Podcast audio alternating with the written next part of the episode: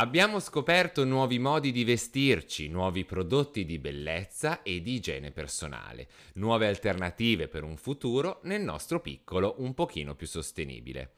Cambiare abitudini spesso non è facile, ma oggi abbiamo con noi qualcuno che ci spiegherà come farlo, dando uno sguardo al mondo che ci circonda. Portavoce del podcast Clorofilla per lo spin-off They Are Conscious, Davide! Ciao Davide! Ma ciao Andrea, grazie mille. Ma prego, figurati, grazie a te per essere intervenuto.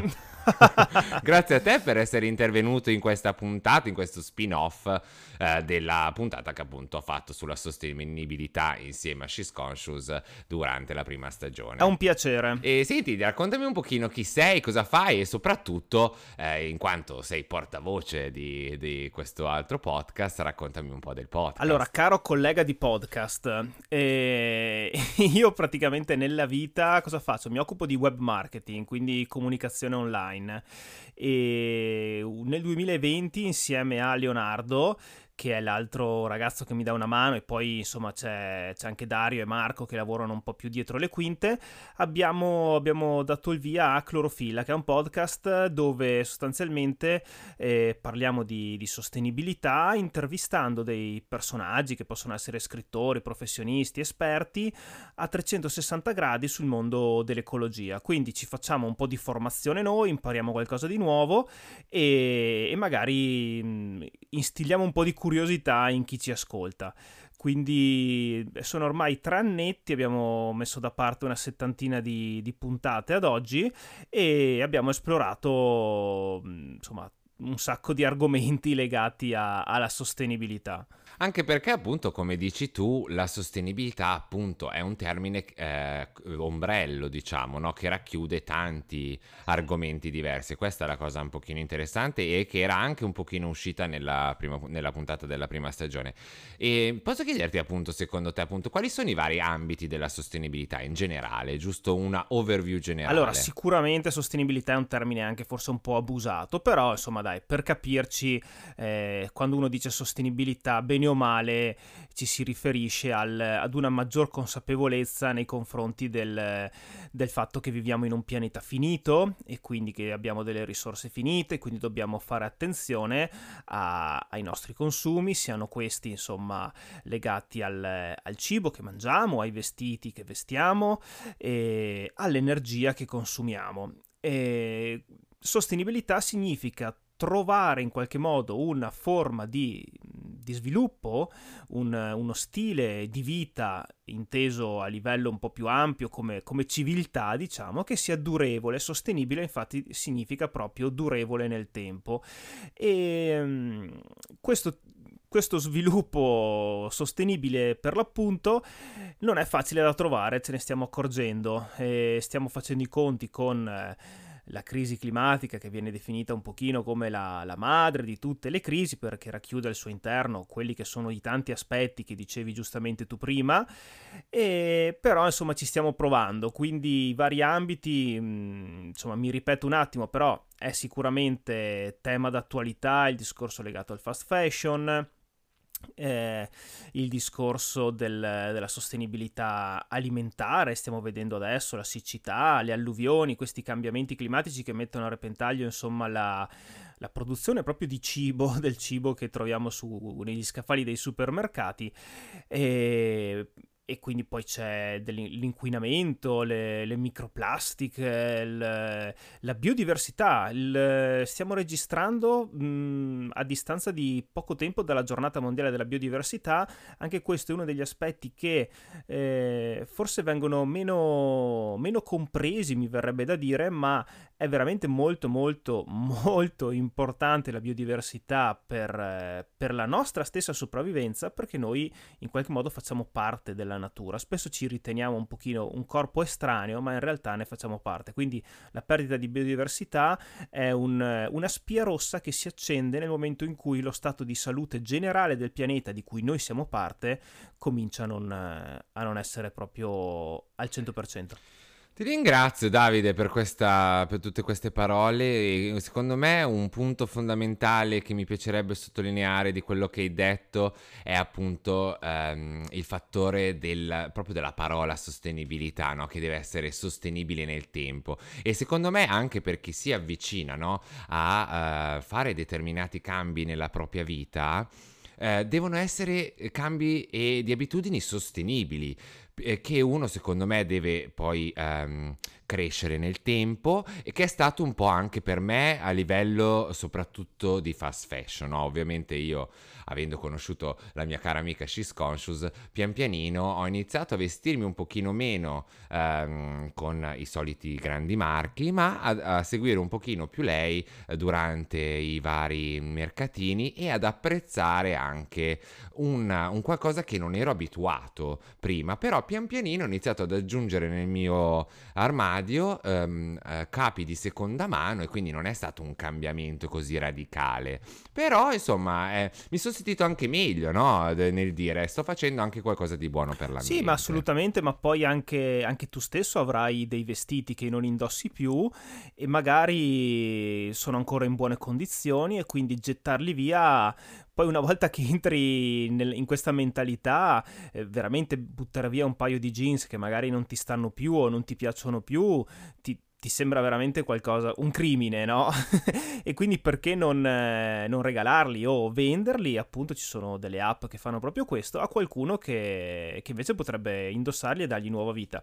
Si, si va veramente con, eh, con, con, questi piccoli gesti quotidiani a, a, ridurre uno spreco incredibile. Ci sono dei documentari, insomma adesso si sta facendo un po' luce su questo settore che mettono in evidenza quanto l'industria della moda eh, sia dannosa eh, perché produce una mole di rifiuti incredibile con tutto quello che comporta.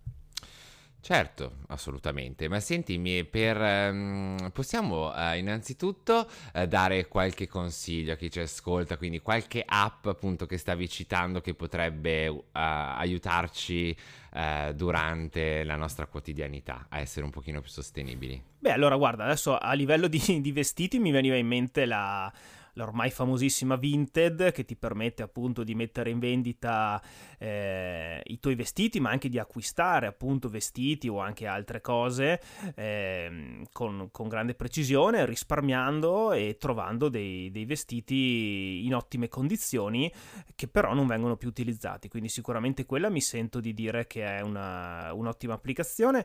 E su Clorofilla parlando di app è stata a trovarci eh, anche Noemi di, di Junker, che è un'applicazione che eh, ti permette di, mm, di, fare, di ottimizzare la raccolta differenziata, ecco mi viene da dire così, nel senso che se hai un dubbio chiedi a quell'app e lei ti dice in base al tuo comune di residenza dove gettare eh, la bottiglia oppure gli, a, alcuni rifiuti magari un pochino più eh, difficili da interpretare come il famoso Tetra Pak. Ma abbiamo scoperto anche il bicchiere di vetro secondo te qui in Italia dove va buttato? Va tu dirai dove nel... Guarda, veramente stai toccando un tasto dolente e questa app verosimilmente mi salverà la vita.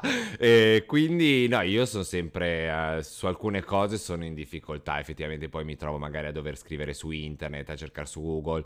Però un'app che possa aiutarmi direttamente a, a sapere determinate cose potrebbe essere. Guarda, la, la, cosa, la cosa, che ci ha colpito è stata appunto il, il, il, la domanda: il bicchiere di vetro dove lo butti? Nel vetro No, nell'indifferenziato, perché il, il, bicchiere di vetro in realtà ha comunque un vetro un po' più, un po più particolare, ecco, quindi no, non va bene buttarlo nel vetro.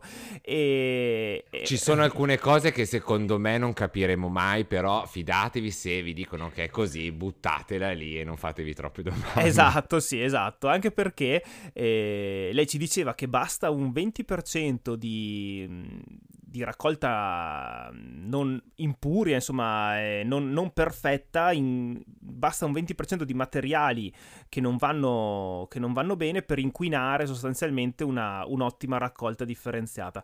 Mettici poi che eh, in Italia eh, ci sono, lei aveva detto, insomma, 35 diverse gestioni della raccolta differenziata c'è un caos incredibile, ogni comune fa un po' quello che vuole, ci sono delle direttive europee che pian pianino sono state, vengono adottate dai vari comuni, ma eh, insomma c'è bisogno di, di, questa applicazione che faccia un po' di Grazie ordine. Junker e grazie alla tecnologia per assisterci. Esatto, esatto, esattamente. Volevo semplicemente aggiungere un tema che mi sta, che mi sta particolarmente a cuore, che è quello delle, della plastica, delle microplastiche. Abbiamo intervistato intervistato eh, il presidente di Plastic Free, che è un'associazione incredibile che in pochi anni è riuscita a coinvolgere decine di migliaia di, di attivisti e, e, loro vanno a ripulire le spiagge, ripuliscono eh, un sacco di, di ambienti, di zone, di parchi dai rifiuti, dalla plastica in generale ed ecco, mh, mm, se posso dire qualcosa, è, invito tutti a informarsi un pochino di più sul, sulle microplastiche, sul consumo di plastica e,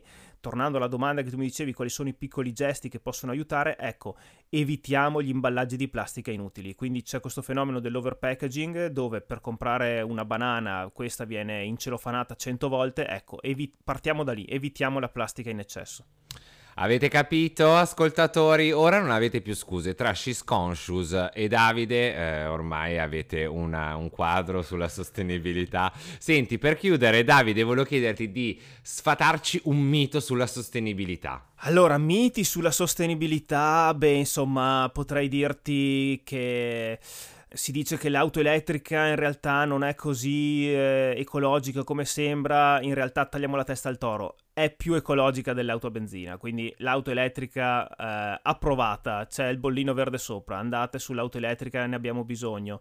Energia rinnovabile sì, no, energia rinnovabile a tutta, ma i cambiamenti climatici ci sono sempre stati, sì, ci sono sempre stati, ma da quando esiste l'uomo non c'è mai stata la, questa concentrazione di CO2 nell'atmosfera e questo provoca un sacco di casini, tra cui il fatto che stiamo andando incontro ad un'epoca inedita, per usare un aggettivo meno eh, catastrofico.